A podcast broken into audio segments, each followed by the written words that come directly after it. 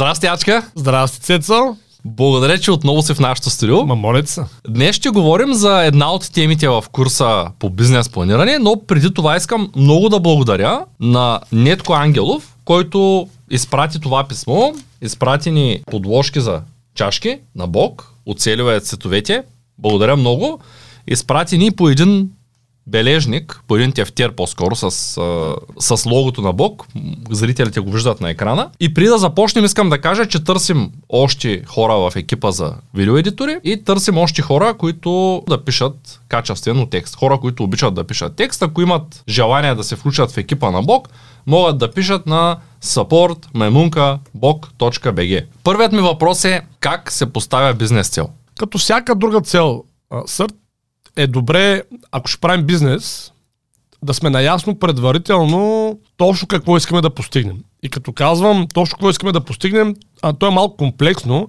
От една страна трябва да знаем какъв точно проблем искаме да решим на нашите потенциални клиенти и по какъв начин ще го направим това. Това от една страна. А от друга страна трябва да имаме горе-долу представа и за какви лични финансови цели искаме да постигнем с този бизнес, който планираме и в какъв срок.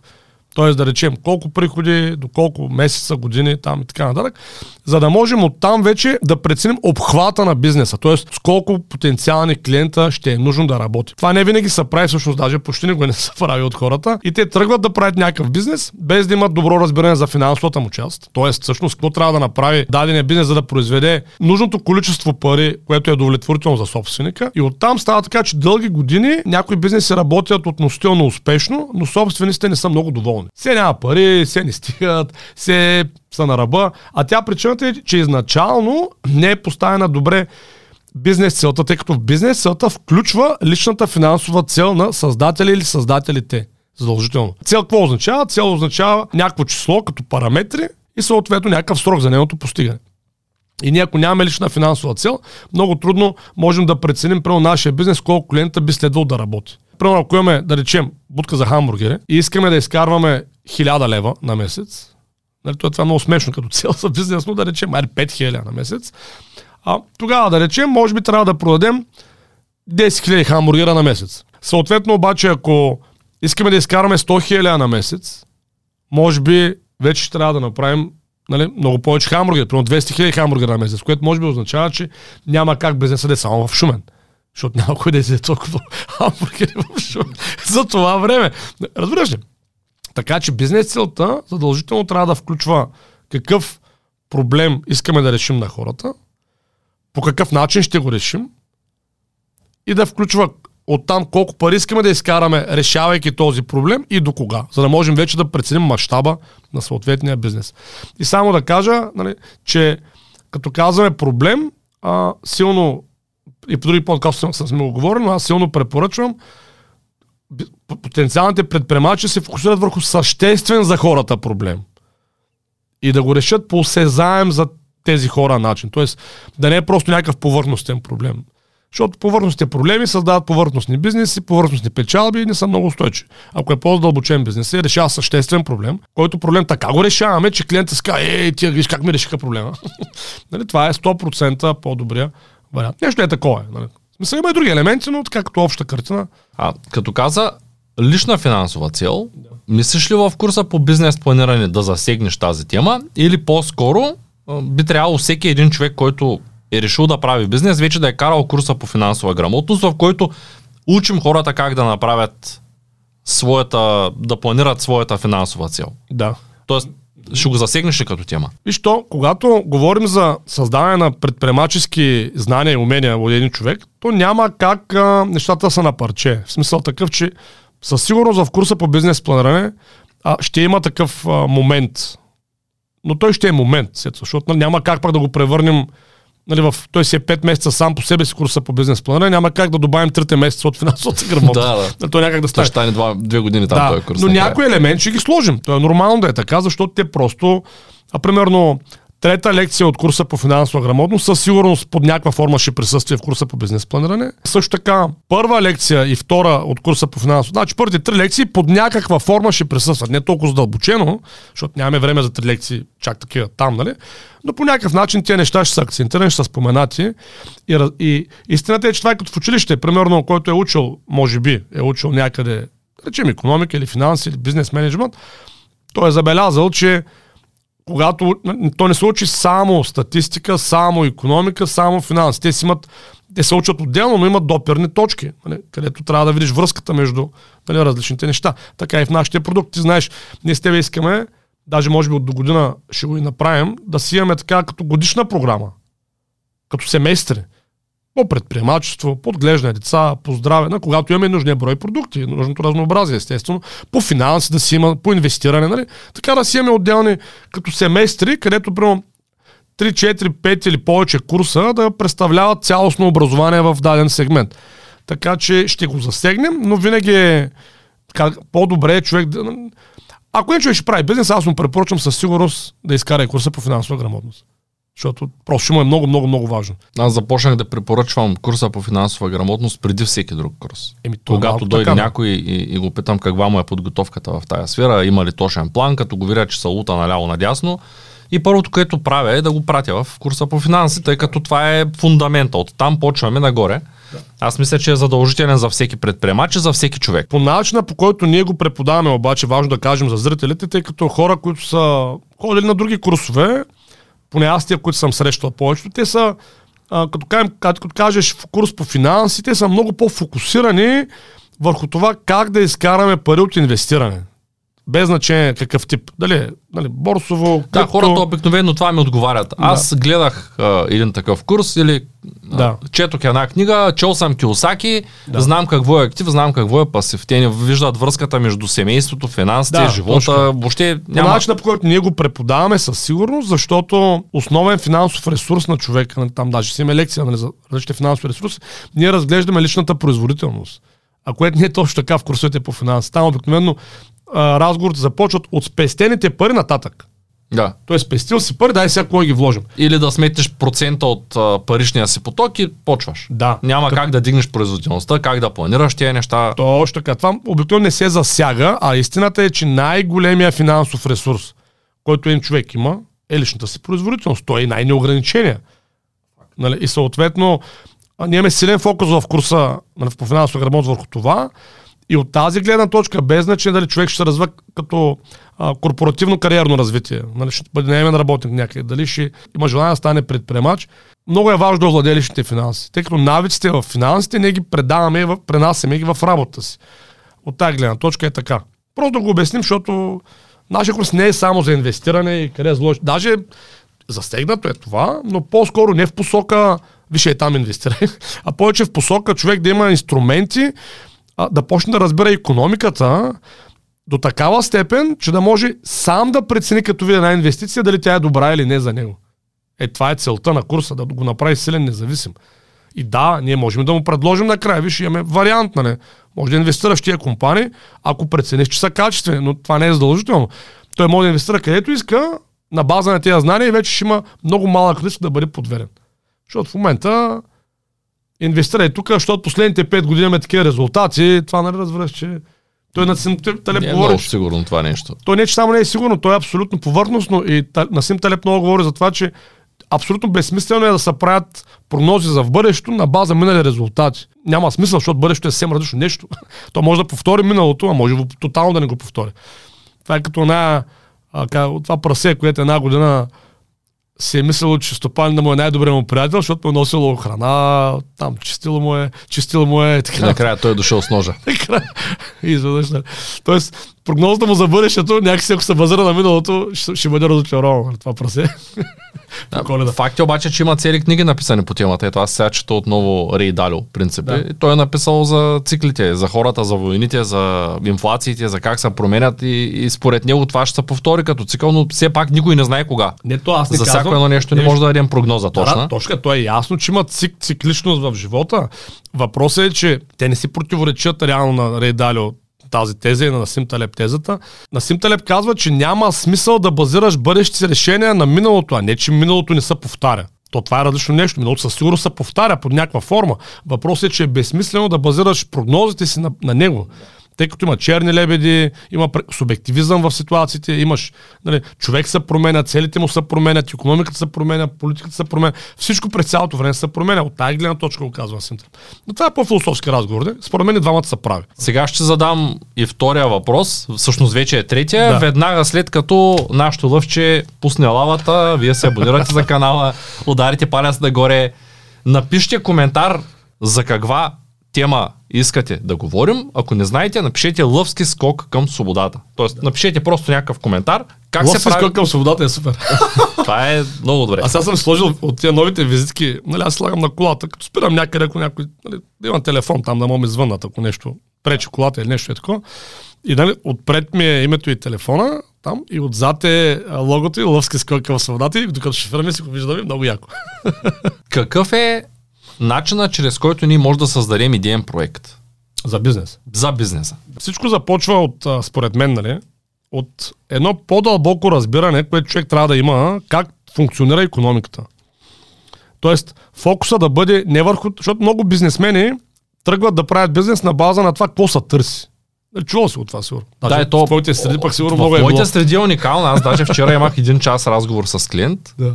който в началото на разговора беше абсолютно 100% сигурен, че ще прави дропшипинг. Да. И ме пита дори защо аз съм се напоследък отказал, отказал съм да. се да държа няколко магазина. За да съм в крак, но затворих офиса в Индия, за да мога да, да работя по нещо по-стойностно. И започнах да му обяснявам за плана, за производството на обувки, за вълната, да. за други неща. И след така 30-40 минути разговор той каза, не са бях замислял точно за тези неща. И много често да, ми се да. случва. Хората виждат три кафенета пълни и първата им идея е, значи тук кафе може да се пие на тази улица. Да. И първата им идея винаги е да направим кафене. Да. Което е възможно най-лошия сценарий, според да. мен. Да копираш търсенето, тъй като всички работят с тренда, и то е малко като с слънчогледите, нали? където да. се завърти. Да, там, да. И в един момент се оказва, че а, има недостиг то още от миналото. Може би знаеш, а, в България, че има най-много безработни юристи. Те ли? Защото да. преди 20 години е имало недостиг на юристи. Да, да, изведнъж да, всички стават юристи. Сега аз мога да прогнозирам, че след 10 години най-много безработни IT специалисти ще има. Да, Тъй като всички специалности, всички университети, селскостопански университет, скоро ми пратиха едно момиче, едно момиче, което учи в някакъв селскос... няма да казвам в кой, да, да, знам, да, в, в някакъв селскостопански университет и учи информатика. Тоест във всички университети сложиха тези специалности, започнаха да бълват кадри, които кадри преди да има проблем с а, юристите, е имало проблем с заболекарите. Не знам дали знаеш, че не. имало е дефицит и после е имало излишък. Нали? Това да, говорим да. за миналото при 60 години, при 50-60 да, години. Та, най-вероятно след 10 години ще има излишък. Никога не е добре човек да започва да търси ниша там, където има най-високо търсене, защото Точно веднага се появява и най-високата конкуренция. Точно така. Не съм сигурен дали не е наред Далио максима, че ако почнете да правите това, което другите правят, най-вероятно вече сте закъснели. Защото то вече нали, маже е свирен. Така че това е първото нещо за хубав идеен проект. Първо човек малко трябва да, по, да може би да попроче някоя книга, да изкара някой курс, да разбере как работи въобще това с економиката, какъв, каква е функцията на предприемачеството в економиката, т.е. защото то си има функция бизнеса, нали? защо съществува бизнеса и предприемачката активност, какъв проблем решава на економиката, тази активност и съответно така да отдели време да се научи кои всъщност са важните за хората проблеми в техните животи, за да може оттам да се подбере първо правилната посока като, като бизнес и след това да идентифицира наистина значим за хората проблем. А защото, както и по-рано казахме, ако един бизнес решава повърхностни проблеми, нали, то няма как да има голямо бъдеще. И дори съществени проблеми да решава, но вече ако има супер голямо предлагане на този съществен нали, проблем, решение на този съществен проблем, както каза даде пример с заболекарите, първо заболечението, е съществен проблем. Да те болят зъбите и да имаш проблеми. Но когато има пак свръх предлагане, пак не работи. И тук много фактори имат голямо значение. Трябва да разбира връзката между економиката и демографията, връзката между економиката, нали, защото бизнесът е част от економиката, това е економически процес. Между бизнеса и образованието, да има базов поглед за световните економически, политически и технологични тенденции. Това е според мен също важно да се вземе предвид, нали, тъй като в съвременния свят вече не е като всеки да може да се направи дюкян в неговото село и това да е точно. Нали, имаме интернет, има глобализация, има пътувания. Нали, света е много по-свързан и съответно няма как ти да си мислиш, че ако направиш един локален малък бизнес, без да се съобразиш какво става по света, това ще е решение за теб. Мога да дам пример с производителите на мед, нали?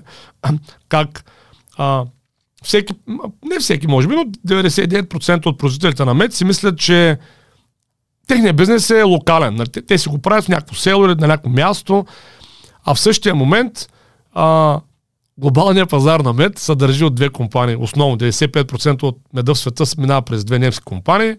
Отделно китайците преди 20 на години създадаха супер менте на меда, което не го фашат лаборатория. Там я говорихме в едно друго предаване. Да, Няма значение, да, просто го споменем. Съответно, забраниха им западния свят да изнасят мед. Те дигна са рязко износа от Никарагуа и Виетнам.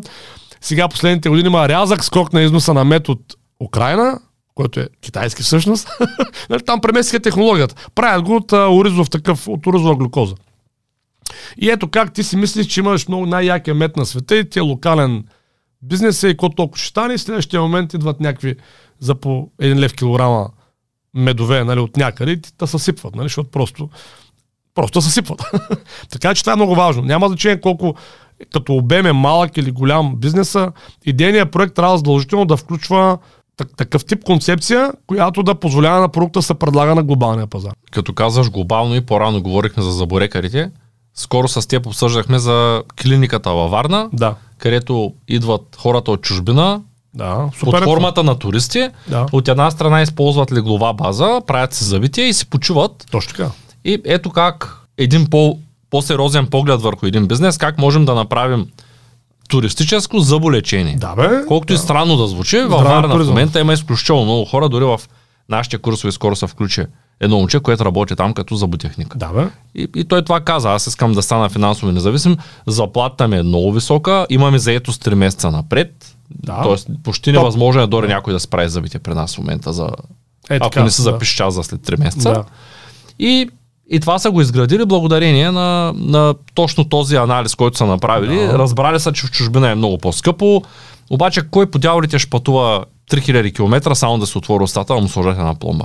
А обаче ако му кажеш, тук имаме море, тук имаме леглова база, тук има къде да хапнеш, ще се прекараш добре две да. седмици почивката на басейнче, спа, всичко имаме, затворен комплекс. Що да не дойде този човек да се прави завите? Да, и освен това няма да дойде за една пломба. Разбираш, той ще дойде за цялостно решение. Защото кажеш, виж, ела, за две седмици и ще оправим целия. Всичките ти проблеми. Нали, разбираш, това е уникален продукт създаден нали, в сферата на здравния туризъм. Много ми харесва. И той човек, като си направи сметката и казва, аз ако си направя същите неща в Германия, да речем, ще платя повече, отколкото ако уча на почивка две седмици в България. Да, да, да. И как да не искаш да отидеш? Да, ето уникален просто продукт. В тая връзка не мога да не те попитам следващия си въпрос, но при това искам да кажа на зрителите да коментират по-често и да споделят нашите видеа, защото е много важно. Приема питаш обаче следващия въпрос, нещо искам да спомена, защото е важно за идейния проект, че може би то е вързано с това, което ме пита по-рано за финансите. Според мен малко ще е трудно на някой да направи добър идеен проект, без да разбира наистина как работят финансите. Защото, както казахме, те финанси са пряко свързани с нали, с с това как се преценя дали една инвестиция е добра или лоша.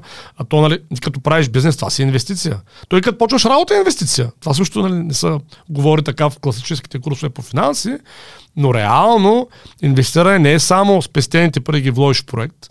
Инвестиране е спестените пари или някакви пари да ги вложиш в бизнес, това е също инвестиране. Инвестиране е също така да, да отделиш време да работиш дадена професия. Така че може би наистина ще му е малко трудно един човек да изгради качествен идеен проект и качествена концепция за бизнес, ако няма базови познания по бизнес планиране по финанси. Нали, аз това съм го виждал безброй пъти, как хора тръгват, много активни хора, много интелигентни хора, с много знания, с много умения, но нямат правилните знания. Липсвен... Някакси в предприемачеството в България конкретно се подценява теоретичната основа. Все, е, какво толкова, не? Аз имам добра идея. Ма ти имаш добра идея, ма то не само да имаш добра идея. Това е все едно. Аз никога не съм шофирал да имам добра идея как се шофира. В смисъл, може наистина да успея да подкарам колата някак си. Да, да, да. Ама то не е достатъчно, за да пропътувам, да речем, от Вара до София. То просто е различно. да подкараш колата и да стигнеш до някъде. Това са съвсем различни неща. Така че малко е така се получава и с С колата е факт, дори да си гледал 10 години как някой шофира, седнеш ли всичко приключва. Особено ако има и съединител.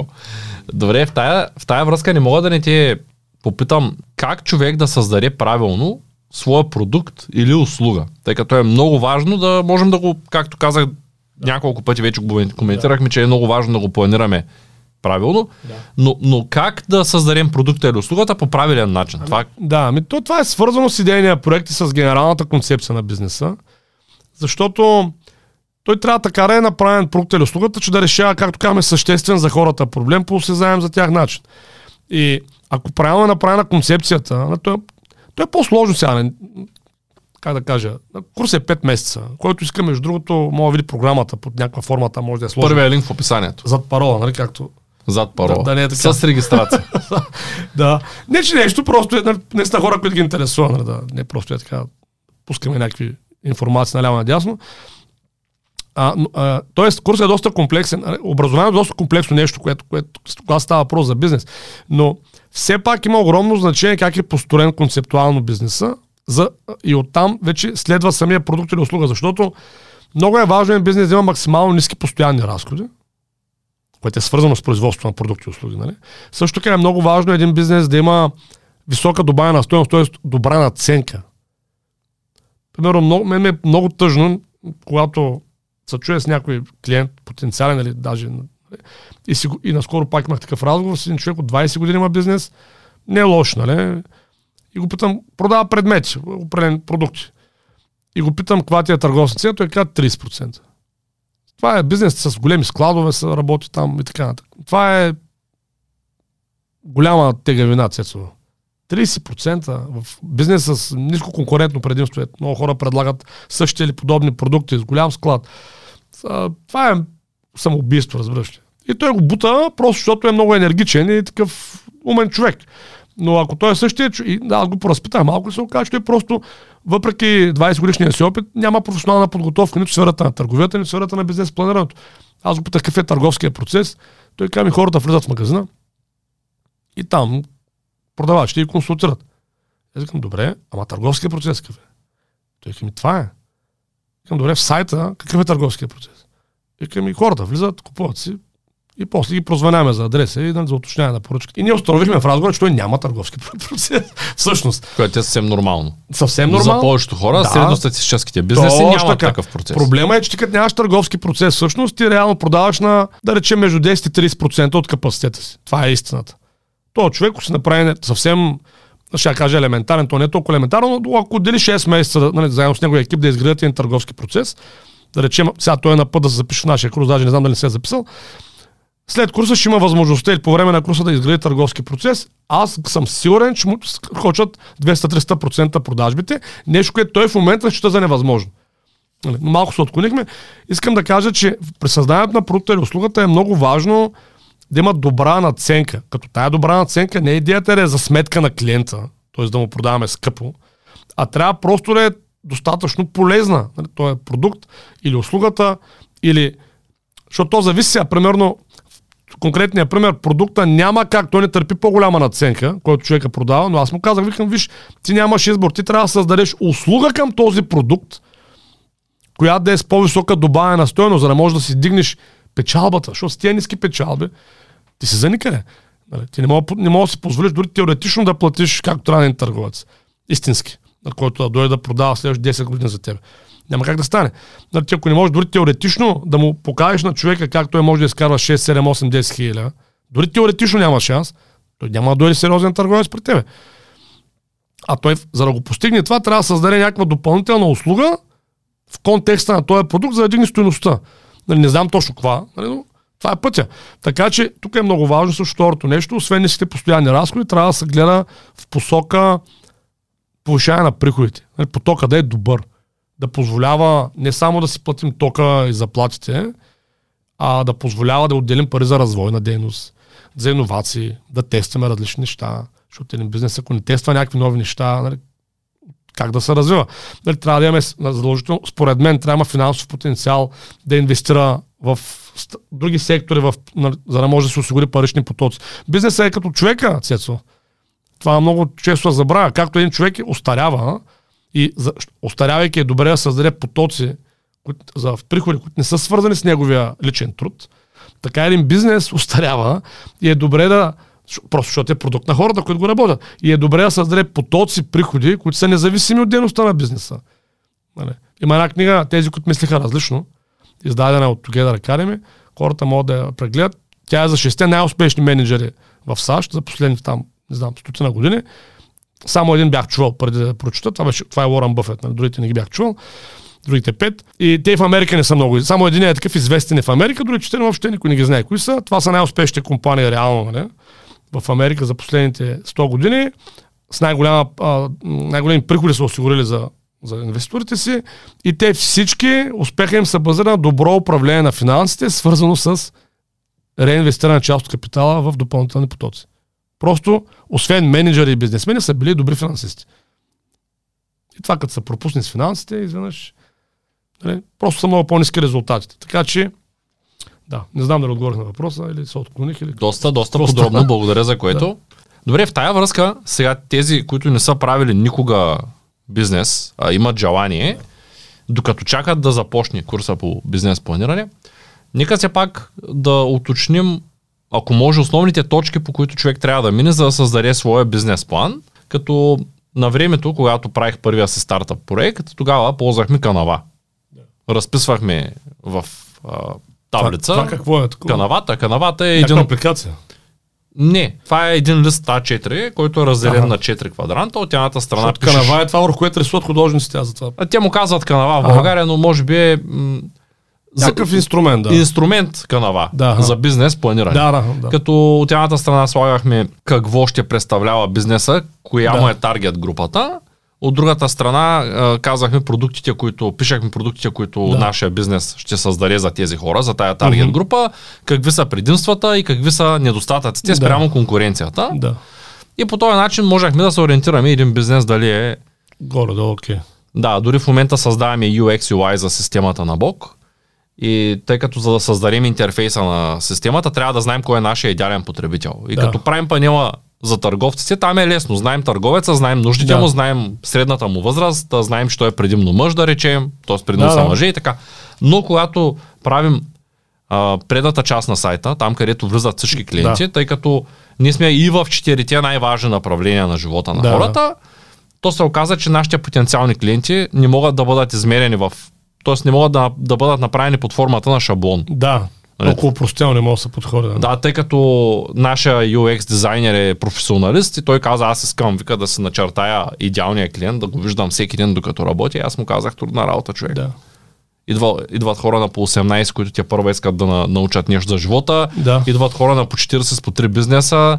Идват хора, които се преквалифицират. Скоро пускаме курс за билки. Там ще дойдат съвсем Да. друга аудитория. Да. Тоест, трябва все пак да мине човек по определен път, за да успее да направи един бизнес план. И Да, да, сигурно. можеш да споделиш ти по какъв начин планираш и как, какво съветваш хората да направят? Да, да. Първо само да кажа, сега, защото преди отговоря на този въпрос, защото си мисля за това, което казва за UX дизайн. Аз мисля, че може би така, и, не знам дали идеалният клиент, както казваш ти, на нашия а, на, на българско образование, може би е семейство с деца. Не е човека, е по-скоро единица по-широк. Семейство с деца. Просто го споделям, нали? може да е Да, полезно. това е много добре. Да, Да, семейство с деца, нали, смисъл, да, да се нарисува мъж, жена и 3-4 деца, е, ето, или снимка да се намери от някъде. Мога аз да снимам с моето семейство.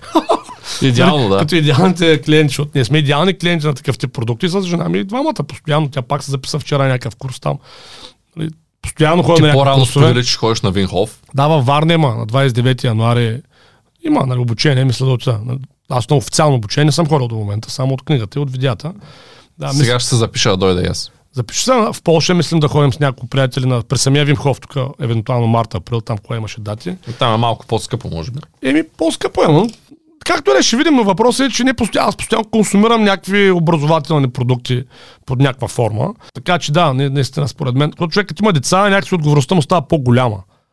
Нали, за това да е образован в определени посоки, защото нали, все пак Трябва да отглежда някакви хора, да ги създава там. Не просто да ги... Даже не е правилната дума, може би да ги отглежда, а правилната дума да ги създава. Защото може да отгледаш и ряпа, нали? но по-различно е при хората. И съответно, за бизнес планирането, виж, той има много неща. Той в курса много доб... не, в курса си има специални нали, лекции за бизнес план, как се прави. Истина е, че много малко предприемачи отделят време на това, което е малко странно. Защото ти ако не седиш да направиш един бизнес план, нали, как после въобще правиш бизнеса? И то затова е толкова много грешки се допускат в бизнесите. Не защото хората са нямали знанията да ги, а, ги видят или да ги пропуснат тия грешки или да ги преодолят, а просто тъй като не са седели много да помислят по темата и някакси са се ударили в стената така, просто от липса на време за мислене по тая посока. Така че съветвам всички, които планират да направят бизнес, сериозно да се отнесат към бизнес планирането като процес. Като аз специално ползвам един такъв а, инструмент с 15 стълба на бизнес планирането. Има много подходи към това как се прави бизнес план. Няма е унифициран. Това също е някакъв подход, това, което казвам. А моят е най-елементарният, с четирите. По-базов такъв, да, просто так-так. А, има най-различни подходи и много задълбочени, и много... Аз един такъв среден вариант съм си харесал и си го ползвам. Това са ни 15 стълба на бизнес планирането. Те са преподавати в курса по финансова грамотност, трета лекция преподават си, ще са преподавати в курса по бизнес планиране. Просто друг ъгъл нали, се разглежда цялото нещо, иначе същото, същността си. И те са такива супер ключови неща, които ако са предварително се все едно обмислят и се вкарат в плана за бизнеса, т.е. да ги има на тези елементи, всеки един от тях прави бизнеса много, много, много устойчив. Примерно такъв елемент е бизнеса да е планиран за глобалния пазар. И знам сега, че хората ще кажат, дале, може ли всички да сме Мерцедес и Макдоналдс? Всъщност няма нищо общо размера на бизнеса, за да е планиран продукта му за глобалния пазар. И който е карал курса по финансова грамотност, знае, че е така, защото там го обясняваме. Нали? И който кара курса по бизнес планиране, също ще разбере. Но това е много важно. Няма значение дали сте просто един производител на някакви малки нали, стоки, нали, за наечия да речем, дали сте м, какво, няма значение какъв ви е бизнеса, абсолютно все тая. И ако бизнеса ви няма, потен, нали, а, няма потенциала да се продава в глобалния пазар, значи не сте го обмислили добре. Това означава, че вашия продукт или услуга не са достатъчно добре обмислени. Разбира се, че не е задължително всички да продават целия свят. И разбира се, че всеки един бизнес, един бизнес създаден в Шумен може да се остане само в Шумен. Разбира се. Но това не означава да няма потенциала да се продава навсякъде, защото всичко може да остане с Шумен. Нали, първо, сам- самия Шумен може да има нали, проблеми, после ние може да решим да се преместим от Шумен. И ако бизнесът не е прекалено локално ориентиран, нали, не оставаме без бизнес. Ако да речем Шумен по някаква причина има локдаун или просто града тръгне да замира или ние се преместим или трябва да се преместим и така нататък. Разбираш, т.е. това е супер важно, нали, една от точките, да, просто да хората да добият представа. Друго е много важно бизнес да имат наистина значимо конкурентно предимство. Наистина, нали. Добре обмислено, повече от едно, ако може. Наистина така е направено. А те, виждате, те, те неща по естествен път се появяват, когато още в идейния проект почнем да мислим за как да решим съществен проблем на хората, по се заем за тях начин. То става по естествен път. В един момент ти виждаш, че хората имат супер големи проблеми в определени области, за да ги има, значи никой не ги решава. ти тръгваш да ги решаваш, ти автоматично почваш да имаш предимство пред конкуренцията. И имай, имай предвид, че то, това, което наистина решава проблема на клиентите, то не е продукта всъщност, Цецо. Това е много важно да го кажем. Или услугата, а мотивацията на бизнеса. Нали, Това е истината. Тъй като, примерно, аз знаеш, че съм голям фен на биорезонансна технология, нали? като форма на домашен уред за лечение, диаг- диагностика и лечение на някои видове проблеми. Супер доволни сме. И сега, ние сме си купили апарата от определена фирма, която фирма е тотал като фирма. Продуктът е супер. Обаче бизнеса всъщност няма никакъв фокус върху това да решава проблеми на клиентите. Фокусът е изцяло това да се продава продукта. Това е фокуса. И става така, че им прекрасен продукт с невероятен потенциал. Хората си го купуват. Първо го купуват много малко хора. Първо това се случва. Иначе просто малко хора го купуват. И второто, което се случва е, че дори тия, които си го купили, не го ползват. Защото не знаят как. И аз ние го имаме от няко, вече 2-3 години. Няколко пъти им казвам, бе, момче, да седнете, направете едно обучение. как се ползва този продукт. Защото биорезонанса не е хапче, цецо, и не може така Нали, пишеш две сутрин, две обеди, две вечери, това е. То не е така, то си е машина. Има сложен софтуер, трябва, може да го ползваш, да го разчиташ. То си е, трябва да си едно парче, нали, чак, чак не е лекар, ама трябва да си подготвен, нали, трябва малко да имаш добра обща култура в сферата на анатомията, на, на медицината, за да можеш да го ползваш. Викам направете на обучение. Ама ние правим обучение. Викам, без знам ги вашите обучения. Само се хвалите кой колко продай, нали, кой кой е излекувал с този апарат от каква болест, ама с цел да му продадете апарата, нали, смисъл. Това ви е фокуса изцяло. И примерно, ако някой в момента, даже, нали, аз имам идеи в тази посока, ще си говорим с тези по-нататък, аз имам голямо желание търговците в Бог, когато почнем да правим здравни курсове, да имаме такъв продукт в продажба, разбираш ли? Да могат момчета, за който иска, да му се предлага такъв тип решение. Обаче, цялостно, с фокус не върху това да му продадем апарата или там, какво ще му продаме, а с фокус върху това той да го ползва, да му е ефективен в ежедневието. Не да му го дадем и е, това са инструкциите. Оправя защото при нас стана така. А това е апарат за 4000 лена. Това не е за 5 лена, 4000. Как да го ползваме? Ей, той има инструкции. Добре, че жена ми 3 месеца зарой в тези инструкции, защото те са такива, като за 3 месеца, нали? Не са някакви за 5 минути, че да го ползваме ефективно. Пример, така че мотивацията на бизнеса е ключа. И не, как да го препоръчаш после, ако самия бизнес не е отделил време да научи хората, Ама. които го използват, за това какви са ползите от него, те ги да. знаят за да го купят да. от някъде другаде, не от бизнеса. Да, Или точно. може би от някакъв такъв Те знаят, вид презентация. Виж, моите познати знаят от, от мен от съпругата ми. И наистина поне 20 човека от моето обкръжение си купили от същата фирма същия апарат. И поне 5-6 от тях, знам, в момента не го ползват. Това са 4000 лева. Стои в някакъв шкаф. Това нормално ли е? А при условие, че на тия хора не са спрели да имат някаква форма на проблеми здравословни. И те и децата им. Те са семейни хора повечето. Това е безобразие. Това е пълно безобразие. Но даже съм малко виновен се чувствам, защото нали, някакси препоръчах им продукта, ама нали, не мога да им дам трето месеца, които трябва да се инвестират в, в това да се научат. Образованието, как се работи Еми, с него. Да, защото нали, викаме направете а, така, един курс бе хора, наистина задълбочен. Не. Добре, аз също съм на мнение, че е изключително важно човек да има бизнес план. Много често се свързват хора, които казват, аз имам една гениална идея и като им кажа, може ли да видя бизнес плана и те казват, аз абсолютно всичко съм го обмислил и сега ще го разкажа. Да, да, да. Казвам, добре, ама аз искам да погледна, има ли поручване за това нещо, как е написан продукта. И ако някой не знае как се пише бизнес план, може естествено срещу регистрация в един от линковите в описанието на нашото видео срещу регистрация може да изтеглите бизнес плана. Да, ето да видят горе-долу модел, как, как се прави. А тук отварям скобата и казвам, като се регистрирате, ще получавате имейли от нас, можете да се отабонирате, ако не искате, има отдолу бутонче за отказ от абонирането.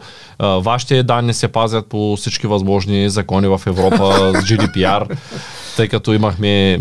И ако случайно решите да рекетирате, няма да платим. имахме, имахме малко проблеми да. с едни клиенти, които бяха решили, че трябва да ни зарекетират. Тя е една само конкретна дама, нали? Една конкретна дама, да, и решихме, че трябва да да видим да дали... си кажем, че пари не даваме за добър ден, е така, защото някой е решил, че имаме излишни за него. Просто да знае. Благодаря ти за уточнението, точка. Та бизнес план е изключително важен за създаване. Има много шаблони в интернет. Има, да но то е достатъчно човек да опише идеята, да направи проучване и всъщност когато започнеш да разписваш един бизнес план, започваш да виждаш къде са ти грешките, Точно, да. къде са нещата, които всъщност не са напълно обмислени. Да, да. После нещата, които може би е добре да ги направим по-напред във времето. Да, да. Когато пък го споделим този бизнес план, започват да се появяват хора, които дават обратна връзка и казват ми това е по-добре да се направи така. И ако вземем и обратната връзка се оказа, че той е много полезен. Да, бе, и, и никой да. никъде не може да създаде добър бизнес без да го е планирал. Това е 100% сигурно. Да, или ако ще го създаде някакъв супер случайен принцип, нали, който е трудно е повторяем. Защото може да приемем, че някъде статистически ще има и такъв нали, бизнес, ето е добър, нали, без бизнес план, но истината е, че това е в рамките на статистическата грешка. А реално е наистина невъзможно. Аз имам няколко познати, които винаги, когато се случи така, че да сме в обща компания, започват да ми задават въпроси, винаги идват с някакви невероятни идеи техни си от вчера. И винаги ма бомбандират с тях и аз обикновено минавам в позиция да ги оборя. Много често сядам на масата, някой казва, аз искам много е там, харесах се едно помещение. В Шумен имаме едно помещение на центъра, което редовно се дава под найем. Да. И И ето последната идея беше, аз искам да произвеждам страуджанки в това помещение. Идея. казвам, добре, чудесно, а знаеш ли колко му е найема? Ами не, не съм, не, не съм поручвал още, ама не знам. И аз казвам, да, окей, найема на това помещение, защото ние сме го мислили с а, Николай от Търговище, беше идвал да. Да. го вземем под найем за... Той имаше тогава други обекти преди години. Преди 4 години го даваха за 4000 лева. И аз казвам, и той е 4000 лева. Една страуджанга колко струва? Еми, 3 лева, добре. Колко страуджанки трябва да продадем, да, Да. да може да платим две заплати, да кажем грубо 2500 лева с осигуровките, да. някакви нормални заплати, Да. 4000 лева за помещението. Ако да кажем средно от една страуджанка остават Трябва да ги лев и убиете, 20. трябва да направим, трябва да правим 6-7 хиляди страуджанки. Добре, да. като го сметнем на ден 300 страуджанки. Еми, окей, какво правим там? До него долу денонощия магазин. Да, Съвсем да. съсед, съседното е барче, където готвят. Малко по-нагоре друго барче, където готвят. От задната страна за косвалня. Добре, какво правим? Нали, то просто тая идея издиша. Само Пет трябва да, минути само да помислиш. трябва да. да помислиш 5 минути и тя вече издиша. Не мога да платиш заплатите. И... Да, да. Единствения вариант да я подкараш, защото то там вече имаше сандвичи, вече беше за закусване. Единствения вариант да я подкараш тая идея да печели е ти и жена ти да се заровите там да правите някакви неща и да се надявате всички да ги харесат. Да, да, въпросът е, че дори да са заробите, дори всички да ги харесат, това е локален бизнес. Да. Утре отварят до тебе още три такива за стралджанки. Другите ред са супер креативните. Да, решават, че и те искат така. страуджанка Или просто силно се засилва тенденцията към здравословно хранене, където си има такава тенденция нали, за намаляне. Въпреки, че там преди страуджанките идеята за страуджанки беше хелти сандвичи. Не, то това е хелти сандвич оксиморон, нали, смисъл, според мен. Нали, но искам да кажа, че то просто, дори да ти е много добър, все едно, нали, да имаш търговска някаква печалба от този продукт и от такъв ти бизнес, той е толкова локален, и толкова прозаичен, и толкова не на място 2023 година и 2022, нали, че да направиш бърза закуска в един град. Това е абсурд. Разбираш, с някой да си мисли, че че това е бизнес. Нали. Това е просто нищо не е. нали, Да се намираш нещо на работа. Бизнесът, нали, той затова се нарича предприемачество. Трябва малко, защото английска дума е подвеждаща. Нали, бизнес идва от бизи, нали, това, че заед. Нали. А, а, на човек, който създава заетост. А въпросът е, че българска дума е по-правилна. Предприема човек, който предприема действия. Но дори двете нали, така, не обхващат истинския му смисъл. Истинския смисъл е, че ти за да можеш да имаш ти трябва да решаваш проблеми на хората, нали, за да имаш истински бизнес, което означава, че трябва да, си креативен и иновативен. И да, може би преди 100 години, когато се е създало индустриалното общество в Шумен, т.е. те първо е имало хора по заворите и тук по, по различните институции, нали, централизираните институции са се появявали, тогава може би наистина бързат, бързото хранене под формата на стралджанки е било важно, защото е нямало как да хората на обяд, нямали са време. Да, ама това е било преди 100 години. А пък сега не сме преди 100 години, сега сме днес. Не, мож, не може да живеем с времето от завчера. Днес сме днес. Днес хората нямат проблеми с какво да ядат на обяд, имат проблеми как да ослабнат. Имат проблеми с сърдечно-съдовите заболявания и с диабета. Нали знаеш, средностатическият човек, цецо, е по-скоро дебел, отколкото гладен. нали, като на тема проблеми. И как точно му решаваш проблема с дебелината, диабета, рака и сърдечно-съдовите заболявания, като го тъпчеш с Тесто, с Тесто. каймария, Да. да. тя и тя не е точно да, изпържена месо. фолио, нали? Нали, Как точно го изпече, изпечена фолио, как го правиш точно? Никак е отговора. За по-добре продай биорезонансни апарати. По правилния начин, нали, да речем. Или ако си храните, нали, създай някаква концепция за хранене, която наистина да е нали, полезна за хората и да има мащаб, да има потенциал, да има мащаб. Аз имам такава, между няма да разказвам сега. Имам много яка идея, която много ми се иска някой ден да се осъществи. Но Добре. ще разкажа, не? Да, Нали, разкажи. Тя не е тайна, нали? Сега някой веднага ще каже, ей, пак нищо не казахте. Давай. Да, да, ще кажа, ще кажа. Добре, значи на тема а, хранене, такова бързо хранене, аз съм идентифицирал, и въобще ресторантьорство като цяло, нали, съм идентифицирал няколко проблема. Това аз като потребител нали, съм ги гледал. Няколко проблема. Първия проблем, който според мен е много сериозен е персонала. Тоест, нали, трудно се намират добри готвачи. Защото в храненето говорим за готвачите, като ключов персонал, хора, които могат да произведат странджелките, порцията, пържолата, нали, храната. И трудно, трудно се намерят добри готвачи и отделно те са висок разход за фирмата. Дори като ги намериш, те са по-скъпи нали, от другия персонал. Това е едно. Второ, втори, първия проблем са, е персонал. Втория проблем е, че при храненето има доста брак. Не знам дали знаеш. Доста брак остава. А, дори тия по-оптимизираните бизнеси имат 10-15%, пък неоптимизираните стигат до 40-50%. Като брак, а, нали, тия да речем ти бърз закуски имат една идея по-малко брак. Тия, които готвят такава храна готвена, имат по-голям нали, вероятност за брак. И то е винаги един такъв баланс, нали, хем да произведеш, че да имаш да продаваш, хем пък да не ти остане да го изхвърлиш, нали, разбираш? Едно постоянно гонене на етия параметри, което, а, така, което със сигурност статистически води до пропуснати клиенти, защото е свършило това, което клиента иска. Нали? Той влиза, имате ли от това, той свърши. И, нали, няма как. Тоест, имат пропуснати ползи от една страна, от друга страна, със сигурност има и някакъв брак. Ти не мога прецелиш винаги. Нали? Къде я знаеш на кой кога Да. какво ще му се доеде, А, естествено. Тоест, първото е персонал, второто е брак. Третото нещо е свързано с постоянните разходи. Нали, че а, един, а, значи, ако правиш бързи закуски, имаш ниско, как да кажа, нали, така, такъв тип храна, която е не е много вкусна, така да се изразя. Нали. Не мога да се сравнява с едно ястие. А, колкото е добре направена стражанката, нали, сега не е като някаква порция, някаква готина. Нали. И, съответно, а, когато пък имаш а, по-ресторантски тип заведение, без значение дали пак е бърза закуска нали, или ресторант, или нали, когато са- има сястия, там пък се налага да правиш, точно да намалиш брака, трябва, ограничаваш разнообразието.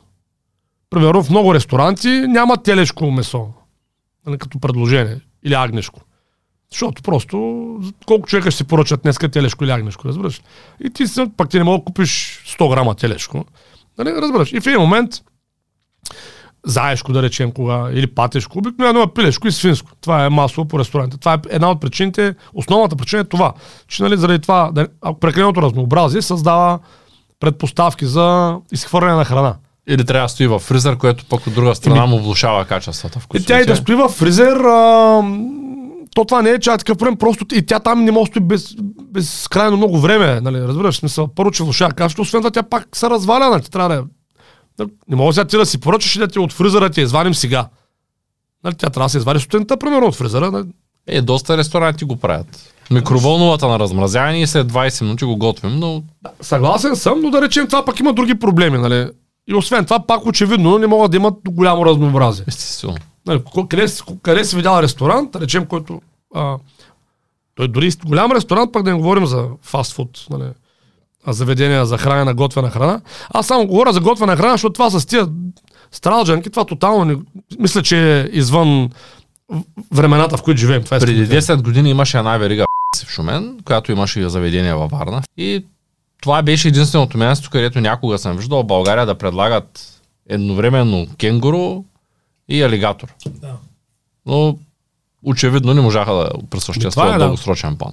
Точно така, защото нали, има просто това разнообразието, привлича клиентите, обаче от друга страна увеличава брака и той е такъв омагиосен кръг. Нали? И не е много ефтино това да внесеш кенгуру. Особено ако трябва да го продадеш бързо. Да. нали, това кенгуру. И аз, тъй като... И сега идваме до моята идея. Как го виждам аз, този бизнес? Както знаеш, аз съм голям фен на консервите. Нали, да почнем от там. Имам много консерви, правя си лично, отделно си купувам. Е, сега онен пак си купих някакви много интересни бяха пуснали в 1 килограмови за едно такова чили кон карне. А, такова ястие имат. Това е свинско месо, а, испанско. Я, ястие свинско месо с чили много вкусно. И аз не бях виждал, видях аз супер изкупих да тествам две-три, сега ако са хубави, ще взема някой кашон, да си имам за мазата чили кон карне, за, за резерви. За потопа. да, и не знам дали хората са яли всъщност добри консерви. От, а, всъщност добрите консерви са изключително вкусни цецо. Не знам дали. Да, аз имам много консерви. Сега след преданието ми напомня, ти дам един буркан заешко. Добре, благодаря ти много. Да, ще го оценя. Да, аз, аз, аз, буркан съм човек, заешко който ще го оцени. 100% е много хубаво. Истината е, че консервираното месо и консервираните зеленчуци, когато правилно са направени, всъщност са изключително вкусни. И когато а, нали, консервираната храна нали, има някои недостатъци от гледна точка на прясата храна, като хранителни свойства и така нататък, но от друга страна пък си има много предимства. Нали, като вкус, като а, все пак доста нали, хранителните стоености остават нали, в храната и така нататък. И съответно, аз си го представям, представи си го, един такъв бюфет, нали, който е с готвена храна, само с консерви по 1 кг, такива големи. Има местни храни, има, а, има и зеленчукови тип салата. Салатата е Е, само... такова нещо не съм виждал. Да, аз. никъде то няма, аз съм го измислил. Разбираш, и, и по този начин ти можеш да имаш изключително много видове месо от различни видове животни, което да ти е налично всеки момент, трайността му е две години. Поне. Да, поне. Нали? Моите са по 4 сега, да Да, да, да речем, нали, 2-3 години му те, нали? Вкусът е уникален и е еднакъв. Когато е направено добре А справеното дали е. Заешков в а, бурканче или сега си го пекал да ти кажа, май. Не, той има, раз- аз лично изключително много харесвам храната от консерви. Нали, сега, естествено, това не, е, нали, това не е продукт за всички. Той няма такъв продукт, нали, да- всички да го харесват, но повярвай, много хора са като мен. Тъй като можеш месото да го консервираш в дълго време, на той ти го готвиш с консервирането и после само го отваряш, стопляш го и го сервираш. Супер просто. Порции Така по, е. Половин килограм, един килограм, нали, единична и двойна порция, нали, имаш примерно свински ребра, свинско, свински врат, заешко, пилешко, нали, различни варианти. Може да имаш ястия, някак... въпреки че аз съм по-фен, нали, на, така отделно да са. Искаш салата, имаме грах, царевица, базовите неща, нали, които боб, да речем, нали, каквото имаме. Бум, бум, бум. И, са, и веднага отваря се топли си, са, да. Свър... Да, кажи. Когато бях малък, Да. а, ние гледахме прасета на село. Да.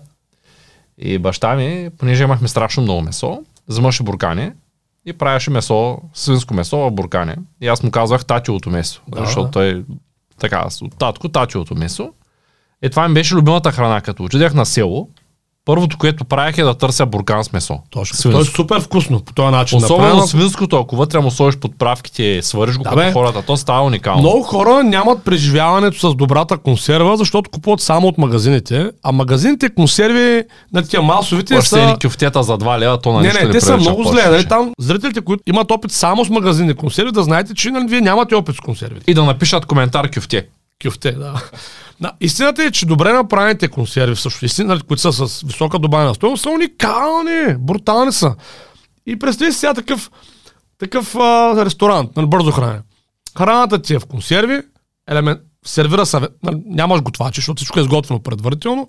Тъй като го готвиш предварително, може да си планираш да купиш големи количества от дадено месо, ефтино, в правилния момент да ги купиш и да ги направиш. Тоест не е нужно да купуваш днеска. Нали, днеска може да е всякаква цената Даже на месото. надалавира, защото ако се качи цената, Да, да, точно така. ти имаш консерви. Не само ти, от един ресторант не може да купи, примерно, 500 кг месо, защото някой го прави, докато по този начин може. Нали, купуваш си 500 кг месо, правиш си го и си почваш. 500 от другото, 1000 от това. Нали, сериозна база. И виж колко е яко. Продаваш супер ниски разходи на бифета, защото ти просто хората са подавачи. Нали? Мисъл, да не говорим, че може да се автоматизира целият този процес. Оттам имаш супер вкусна храна с висока добавена стойност, защото ти като маниш готвача от уравнението, като маниш а, брака от уравнението, като, като вдигнеш разнообразието и ти получаваш супер на цената на нормална на порция в друг ресторант, ти имаш три пъти повече печалба от ресторанта. Автоматично. Имаш три пъти повече Че печалба. нямаш разходите. Режийните, тези най-високите разходи ги няма. Да, и брака. Нали? Режините, брака, нали? ти ги нямаш тези неща. И изключително лесно можеш да продаваш за вкъщи. Той е в консерви. За вкъщи искате ли? Колко порции? Пуф, пуф, пуф. Няма коти, мути, сипваш и сипваш да се разлее в колата. Нали, И даже аз нали, сега се сетих, че имам... Дейстини, нали, докато се... Няма, той е вкъщи си го отваряш, топлиш си го. Даже А, не е ли гениално, имам... Абсолютно. И аз ако имам такъв ресторант, първото, което ще направя, Да. е, дали, тъй като все пак ресторанта, знаеш, че цената винаги е висока, Да. ще направя 30% по-ниска цена само за вкъщи. Да, Ако е разбира само се. за вкъщи, буркана е колкото на, на, На обикновената била. верига. Да, да, точно така, да. Ако е за на място, защото заема маса там и Да, трябва да се обслужи, Точно така. е по същия начин може да имаш и консервирана и всичко приключва. Това е гениално. Може да имаш уникално разнообразие. И малко клиенти да има днеска ни те бърка. Утре много пак не те бъркат, нали, защото е на консерви. А? Е, добре, супер. Нали, аз съм си го представил, нали, това е като, защото аз нали, много искам да имам някой ден бизнес. Аз ще имам някой ден, просто трябва да правилния човек, който да го направя. Защото съм го говорил с някои мои приятели, но нали, Аз имам свободно време от а, 10 вечерта до 5 Не, не, сутрин. трябва някой друг. Нали, но, нали, между другото, който гледа, ако някой има така желание да се поговори в тази посока, нали, да, да вложи време, усилия и средства в такъв бизнес, пък нали, не е проблем да си поговорим. Защото това има голям потенциал. О- гръбнака на този бизнес, аз съм си го представил, ти знаеш, и през сме го говорили, производство на консерви, които да са за хора, които имат това разбиране, че трябва имат запаси и съответно да си купуват за 6 месеца, за една година или за 2 години храна за техните семейства която храна им се произвежда, им се изпраща или се съхранява при нас, в наш склад. Защото ако живееш в града, примерно, Може нямаш къде да шибнеш две палета. две палета с консерви. Нали? Но не, правим склад и го съхраняваме срещу някаква такса. И тъй като консервите има срок на годност, Да. това с ресторанта го измисли като продължение на този бизнес, разбираш ли? Защото ако имаш и бизнес с магазини, затваряш кръга, защото ти на 2-3 години трябва да подменяш консервите, които са за... Точно така. А, така. И като имаш ресторантска част, всъщност през цялото време ги въртиш. И по този начин, човек един път, като плати консервите, примерно за 2 години, реално и 10 години няма може да плаща допълнително, освен само да му ги съхраняваш. Разбираш ли?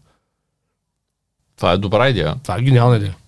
Стратегията е супер. Да. И освен това, тъй като аз вярвам в нисковъглехидратното хранене като правилна посока за храненето като цяло, тъй като на мен ме е решил много проблеми на моите деца много мои приятели, това е, нали, това е нисковъглехидратен, въглехидратна форма на ресторант. Е, може да подбереш само консерви, които не са...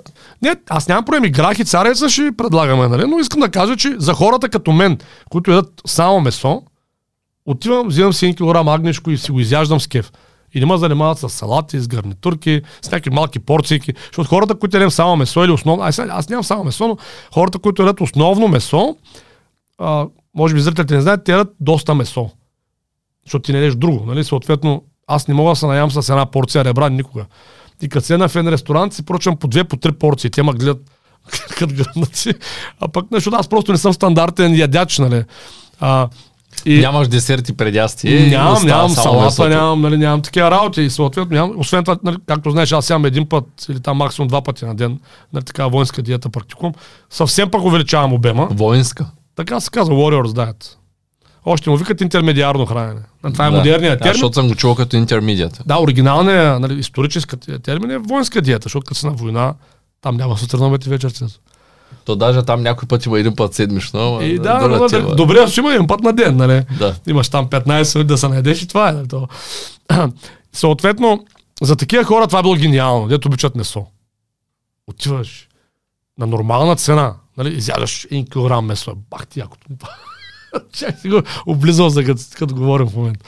Не знам дали беше интересно това стая. Ма мисля, че е Със интересно. сигурност е Интересно интересно. е. Да, хората обичат да чуват неща. Поне аз така си мисля, които... А... Най-вероятно сега твоята идея ще бъде осъществена. Много се радвам. Нека да някой ще- да я направи. Ако някой осъществи идеята Ангел, нека да прати един имейл да дойдем. А, да, бе. все пак, да. Да, да, да, да, аз не съм не държа, аз не правя, нали? аз просто искам да има такъв, такъв бизнес, да мога да съм клиент. Защото е супер яко. Нали? И това, е, това вече е продукт за глобалния пазар, Цецо. Тия консерви, те могат и до Хамбург да стигнат, и до Париж, и до Нью Йорк. Нали? Тук да си ги произвеждаме и там да си ги продаваме. Добре, ами, колко яко. в тая връзка... С традиционни рецепти тук от България. Е, и целият ресторант да го направим така по, нали, исторически малко, нали, да има. И става брутално. В тая връзка, тъй като говорим за бизнес цели, освен за консервираното месо и за бизнес цели говорим, как хората, когато определят бизнес целта си, ти знаеш, че в повечето случаи бизнесите много често във времето търпят сериозна промяна в целта. Това се случва във всеки един бизнес, който съм. Дори в момента в Бог, нали, в начало идеята беше една, Да. после променихме целта, после видяхме резултат, пак променихме целта, видяхме друг резултат, дойдоха още идеи, пак Да. променихме целта и в един момент се оказва, че абе, от време на време трябва да поглеждаш на къде е курса Да. и да променяш крайната цел Да. спрямо това колко бързо се движи кораба, да речем. Или колко е натоварен, Точно или какво се случва. Да. Така, как хората правилно да се определят тези цели? Тъй като доста често забелязвам, ето пак във връзка, пак отново клиент от вчера, който казва, той още няма нито един магазин, онлайн магазин Да. и ми казва, аз искам да имам 10. И аз казвам, добре, ама защо са ви 10? Ами, защото мисля, че от един чух, че могат да се правят 2-3 хиляди лева на месец, аз искам 10. Аз казвам, добре, ама вие нямате нито един. Направете един, Да, да видите. вижте как върви, дали може да го обслужите той един първо, Да. дали имате времето, защото после от другата страна има и други параметри. Има ли персонал, има ли време, стабилно ли е, справим ли са добре. Да, да. То не е като да, да нямаш никога да, да си нямам заведение за хранене и да кажеш ми аз искам в 10 града. Да. Ми, хубаво, ама дали, що, защото че печеля повече, поне са 10 града. да.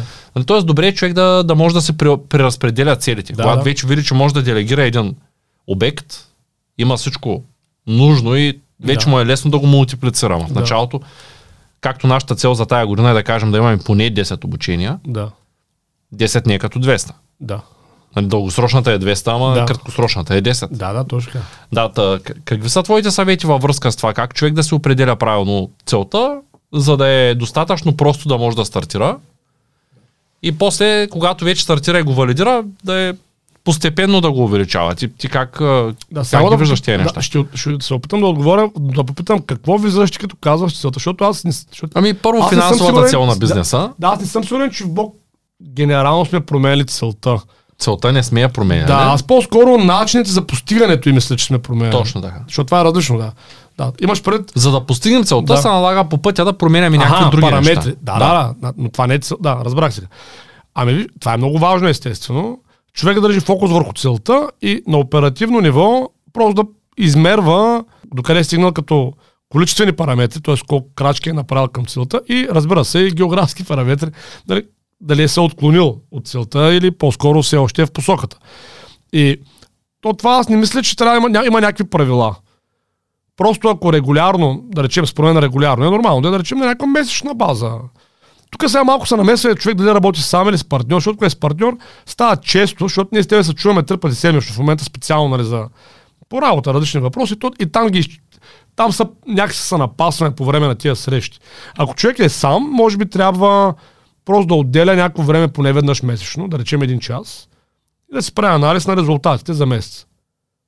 Докъде е стигнал, това достатъчно ли е за годишната му цел, бързо ли се движи, бавно ли се движи, отклонил ли се, стигат ли му ресурсите, които предварително е планирал за постигне тази цел, недостиг има ли, няма ли, в каква посока. Един път месечно е добре да се прави такъв анализ, според мен, който да показва на човека на къде се движи. И това никак не е окей да се пропускат тя времето за анализи. То трябва да се отделя. Дори човек да не знае как се прави анализ, трябва да отделя времето и с времето ще се научи. Защото истината е, че сме го виждали всички най-вероятно, как а, в даден момент, особено като тръгне един бизнес, заради многото работа и многото задачи, многото информация, която трябва да се обработва, управителите понякога пускат кърпата и просто почват на самотек да я карат. А то това не работи добре. Нали, дългосрочно. Защото всъщност ти може тотално да се отклонил от целта, която си имал. И даже не забележиш. И да се събудиш след 2, 3, 5, 10 години, кажа, чакай сега, аз къде всъщност се оказах. Нали. Къде е- сме тръгнали, какво се да, случва? да, да. Много е важно. Времето за анализ е такова супер, супер важно. То затова е много хубаво човек, когато прави бизнес, да е с партньори и с хора, които да, да му помагат в тая посока, за да може да обсъжда и да вижда на къде направлява нещата, дали правилно върви този бизнес. Тъй като сам е много по-трудно някой да, да навигира кораба. Винаги ще пропуснеш нещо. Така е. То още Наполеон Хил, мисля, че първи в, така, в новата история започва да говори за така наречения мозъчен тръст. Нали? Той така го нарича. Това е колективното мислене. Това, което сега бихме го нарекли, може би екип на работа или в съвременния свят по друг начин. Но това работиш в екип. А, въпросът е, че а, много често хората, когато тръгват да правят бизнес, особено за първи път, тръгват да създават партньорства не с хора, които наистина биха допринесли за развитието на бизнеса, а с хора, които потенциално биха поели, поели отгов, отговорност или, или някакъв удар, ако негативно се развият нещата. Не знам дали добре, правилно се, разбираемо се изразявам. Да, аз те разбирам, но може да поясниш още малко. Да. Нали, Партньорство се прави само с някой, който очевидно може да допренесе за бизнеса по начин, по който аз не мога. да. Нали, да, да те допълва в ситуацията. Точно така. Ако той може да прави същите неща като мене или подобни, никакъв смисъл няма да прави партньорство с този човек. А хората правят масово партньорство Да. с други Двама хора. програмисти решават да, Да. правят софтуерна компания. Точно така. А защото като по този начин се споделят риска. Да, ама ти първо тръгваш идеята за провал. Нали, нали, ще успяваме, нали, къде, какво се случи? Нали, ще успяваме, няма да се проваляме. Първо тръгваш идеята за провал, второ, то човек под никаква форма не може да допренесе за развитието на... Вие двамата си пречите по-скоро, отколкото да спомагате. Казвам го, защото често се случва. Много е важно човек да... Смисъл, все така да го кажем, човек трябва да може бизнеса да си го направи сам, както го вижда, и ако ще прави партньорство, трябва просто да е с друг човек, който може да прави друг бизнес все едно сам, по много добър начин и да стане комбинацията, както не с тебе. Аз успешно си правих моя бизнес и сам, нали, под някаква форма. Ти си правиш успешно твоя бизнес и сам под някаква форма. Нали. Обаче, виж, обединението на двете, защото това са съвсем различни знания, нали, които имаме ние двамата с теб. И обединението на тия две знания създава, създава така наречената синергия. Тоест, 2 плюс 2 е повече от 4. Нали? Изведнъж става много по-голям резултат и за двама. Защото имаме какво да допренесем. Представи си сега, че аз бях ютубър, да речем и се занимавах с дропшипинг. И ще правим клипчета. Обаче няма да има кой да, да свърши другите процеси, да. които в момента ти правиш. Еми, то това е нали, пак обратното, нали, ти си като мене, нали, да речем, продаваш за страховки инвестиции Супер. и да, се обединим. И ко? Еми нищо, всеки ще се продава. Да, Да, да, да. така е, така е. Но, но това в повечето случаи не се вижда първоначално. Не се вижда, да. Важно е, партньорствата са разумни. Нали, не в курса по бизнес планиране, за това говорим. Нали? И този аспект го засяваме. Как се правят партньорства всъщност. Как се намира стратегически партньор. Освен това, то не е, нали, сега, понякога е добре този стратегически партньор да е в контекста на обща компания, понякога не е нужно. Нали, понякога може да има стратегически партньор да си работим паралелно, зависи от модела, на който ще се ползва за конкретния бизнес. Единственото важно е тия хора да гледат в една посока. За да могат да направят нещата заедно. Да, да, и да имат ясно дефинирани цели, защото тук пак стигаме, връщаме се до целите. Има някой път, това съм виждал много пъти, бизнес, бизнеса няма ясни цели. Има идея за изкарване на пари по някакъв начин. Не варят неща. Трябва ни партньор. И сега, ама то партньор въобще не са... Нали, какви са неговите цели? Нас не интересува. Какви са нашите цели, ние не можем да му обясним. И съответно уж правим партньорство, ма на каква основа го правим това партньорство? И то често, и тъй като нито един, нито другия може да, да дефинира и да вербализира по измерим начин какви цели гони за какъв срок, става после проблем, защото в момент, ма чак аз имах друго предвид, ма ти не ми го каза, ма чак и почват караниците между партньорите.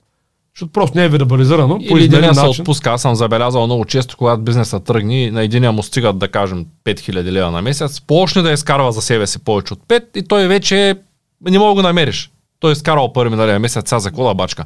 И другия се чуди как да поема ангажиментите, защото за него бизнеса е важен. Да. Неговата цел, да кажем, е да, да печели 20 хиляди, да го развие в чужбина, нещо друго. Да, и в един момент единия просто стои там Да. и казва, аз съм си добре, благодаря ти много, че помагаш. Ми, Просто, Което е много кофти. Ма, Защото той идва от това липса на предварителен разговор на тема дали целите ни съвпадат. Според мен е много важно и тези хора да са приятели. Защото в тая ситуация, в тая ситуация, дори на единия финансовата цел да е много по-ниска от другата, да кажем твоята да е някаква 10 пъти по-висока от мене, ако аз мога да приема твоята финансова цел като твой приятел, като лична моя финансова цел, то на мен няма ми пука дали изкарвам достатъчно, аз ще казвам, а да, обаче неговата цел е друга, на него му трябва, той ще гледа 8 деца човек, аз. Да, да, разбира мен не ме интересува, че съм си изкарал моите 10, трябва да успея да изкарам, ако той иска 30-30.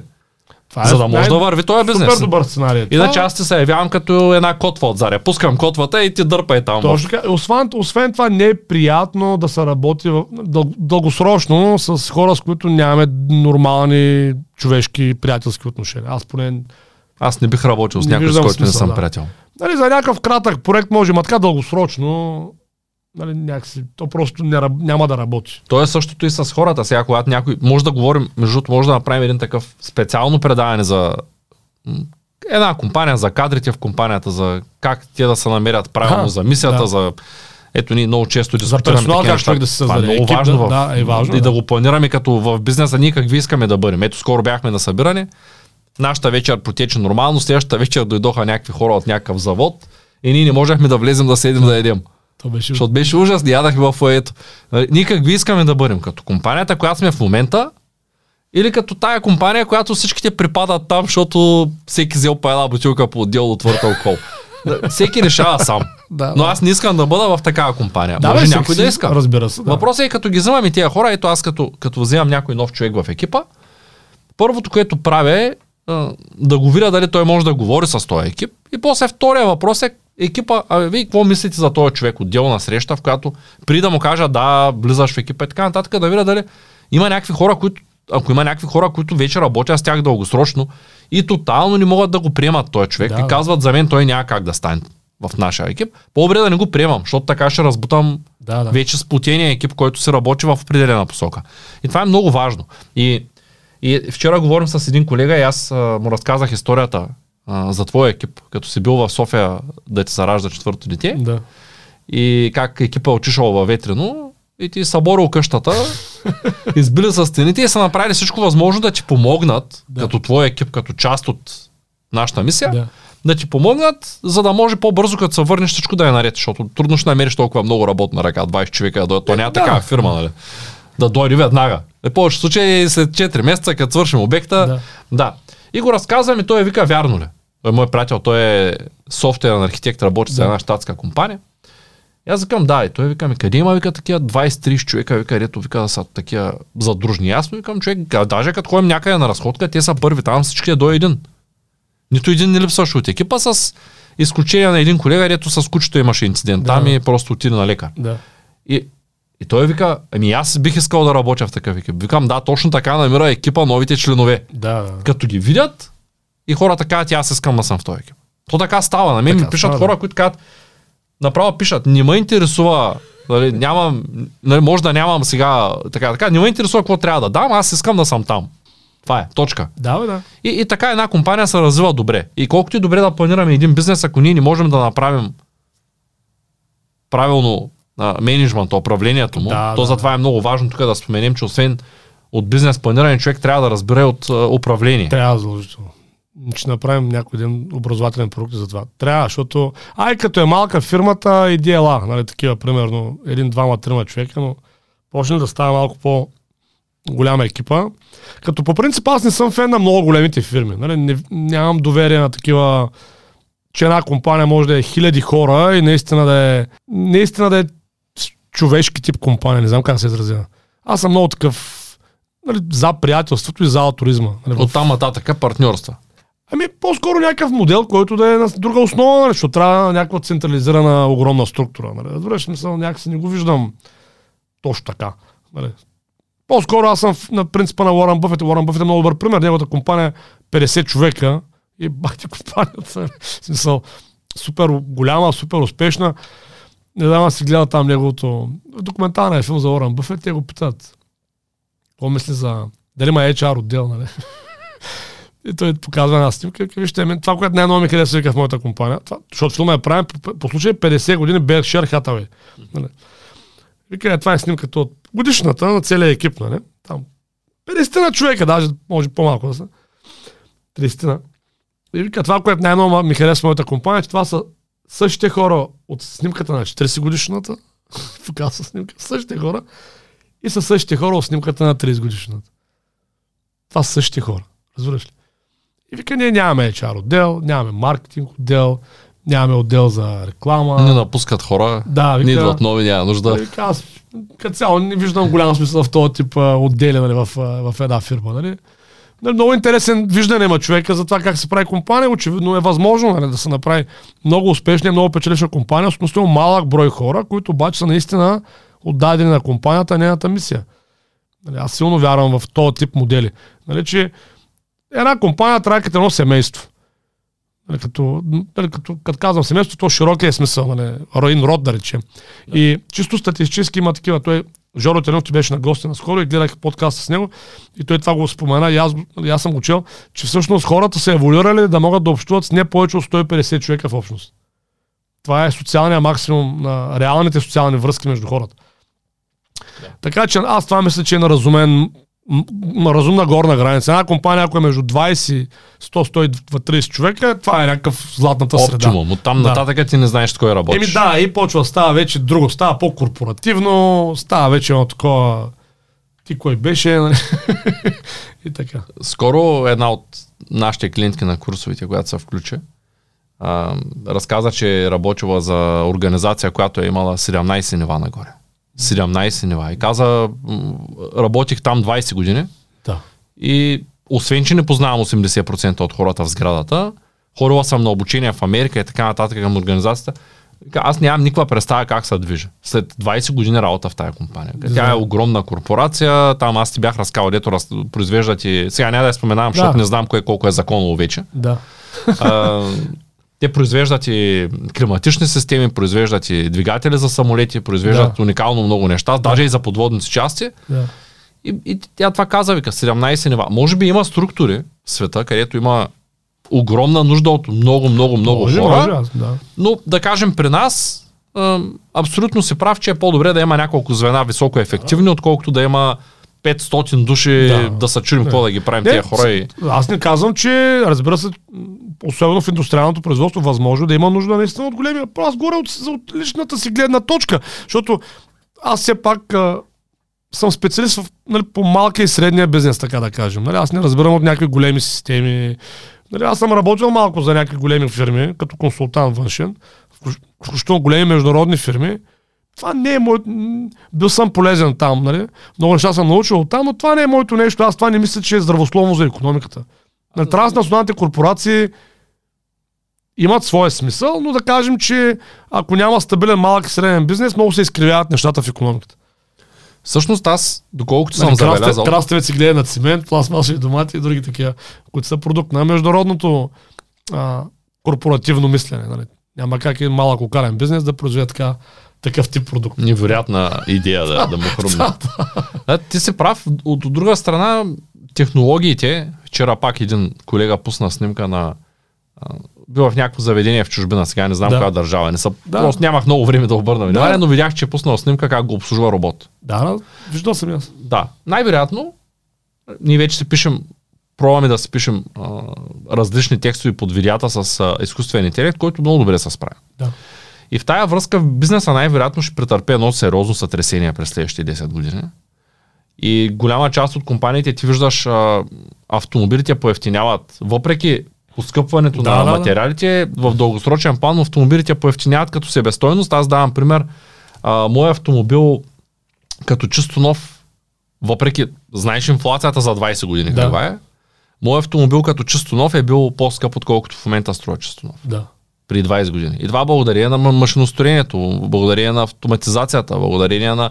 Има огромна инфлация, има огромно поскъпване на частите, от които се произвеждат Да. автомобилите, обаче от, от към оптимизацията, да, Да, кажем, преди са били нужни няколко стотин човека да пипнат всеки един елемент, в момента накрая един човек ги с една ръкавица преглежда само дали нещо не е пропуснато и там бутва там с някаква финна шкурка и това е. Смисъл, сгубяването вече не е от 300 човека, ами от 20 Да, като, точно като да. процес. Да, да, И така. това нещо от, от друга страна точно води до... Еми такова е, сър. То истината е, че нали, още Питър Дракър в неговите книги, нали, края на 80-те години пише за това. Аз много така силно препоръчвам Питър Дракър за хората, които се интересуват от економика, нали, от въобще процеси, на къде върви света. И то е ясно, че бизнесите на бъдещето, без значение какви са като конкретика, трябва да стъпят на образование, иновация и креативност. Няма друг вариант. Нали. 2023 година да правиш индустриален тип бизнес, стартираш на такъв Поредната малък, фафла. а, да, то е нещо от това страндженките, което каза, пак е индустриален тип бизнес. Въпреки, че е в малък мащаб, реално е това. Хляпика има печеш, шляпика има Еми, печеш. Да, в някакви такива големи количества, нали? Економика от мащаб. Това са устарели модели, които просто нямат бъдеще. Нали, това е, го разказахме с месото и с консервите, и въобще с консервите по-скоро. То пак е форма на пак не, нали, правиш на, на индустриално количество нали, консерви, но има иновация. нали, има иновация, има креативност, нали, има доста силни оптимизации в ключовите сектори, както описахме. Тоест, е така, е, този бизнес има, няк... има теоретичен шанс за успех. Казвам теоретичен, защото зависи как ще се изпълни, разбира се. Но на теория звучи много добре. Ако се разпише като бизнес план, той би бил много, много добре стоящ така на, на като теоретична постановка. По всички параметри. С висока степен на доходност, ниски постоянни разходи, прекрасно ще стои. Сега, че ако се изпълни добре, няма какво да стане. Ми аз мисля, че поизчерпахме темата. Е, радвам се. Благодаря на всички наши зрители, който е забравил да сподели видеото и да коментира и да удари един палец нагоре, сега е момента.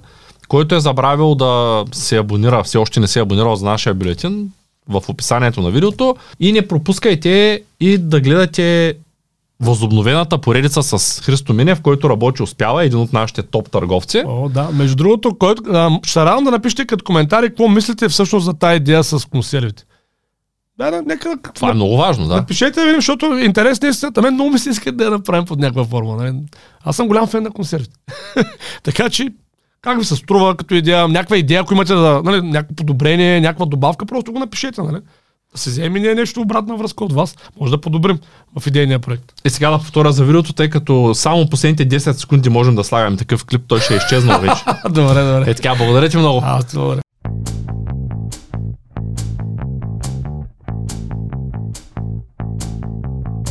Това е От нула до успех. Твоят подкаст за бизнес и развитие – Smen Cvetan Raduše.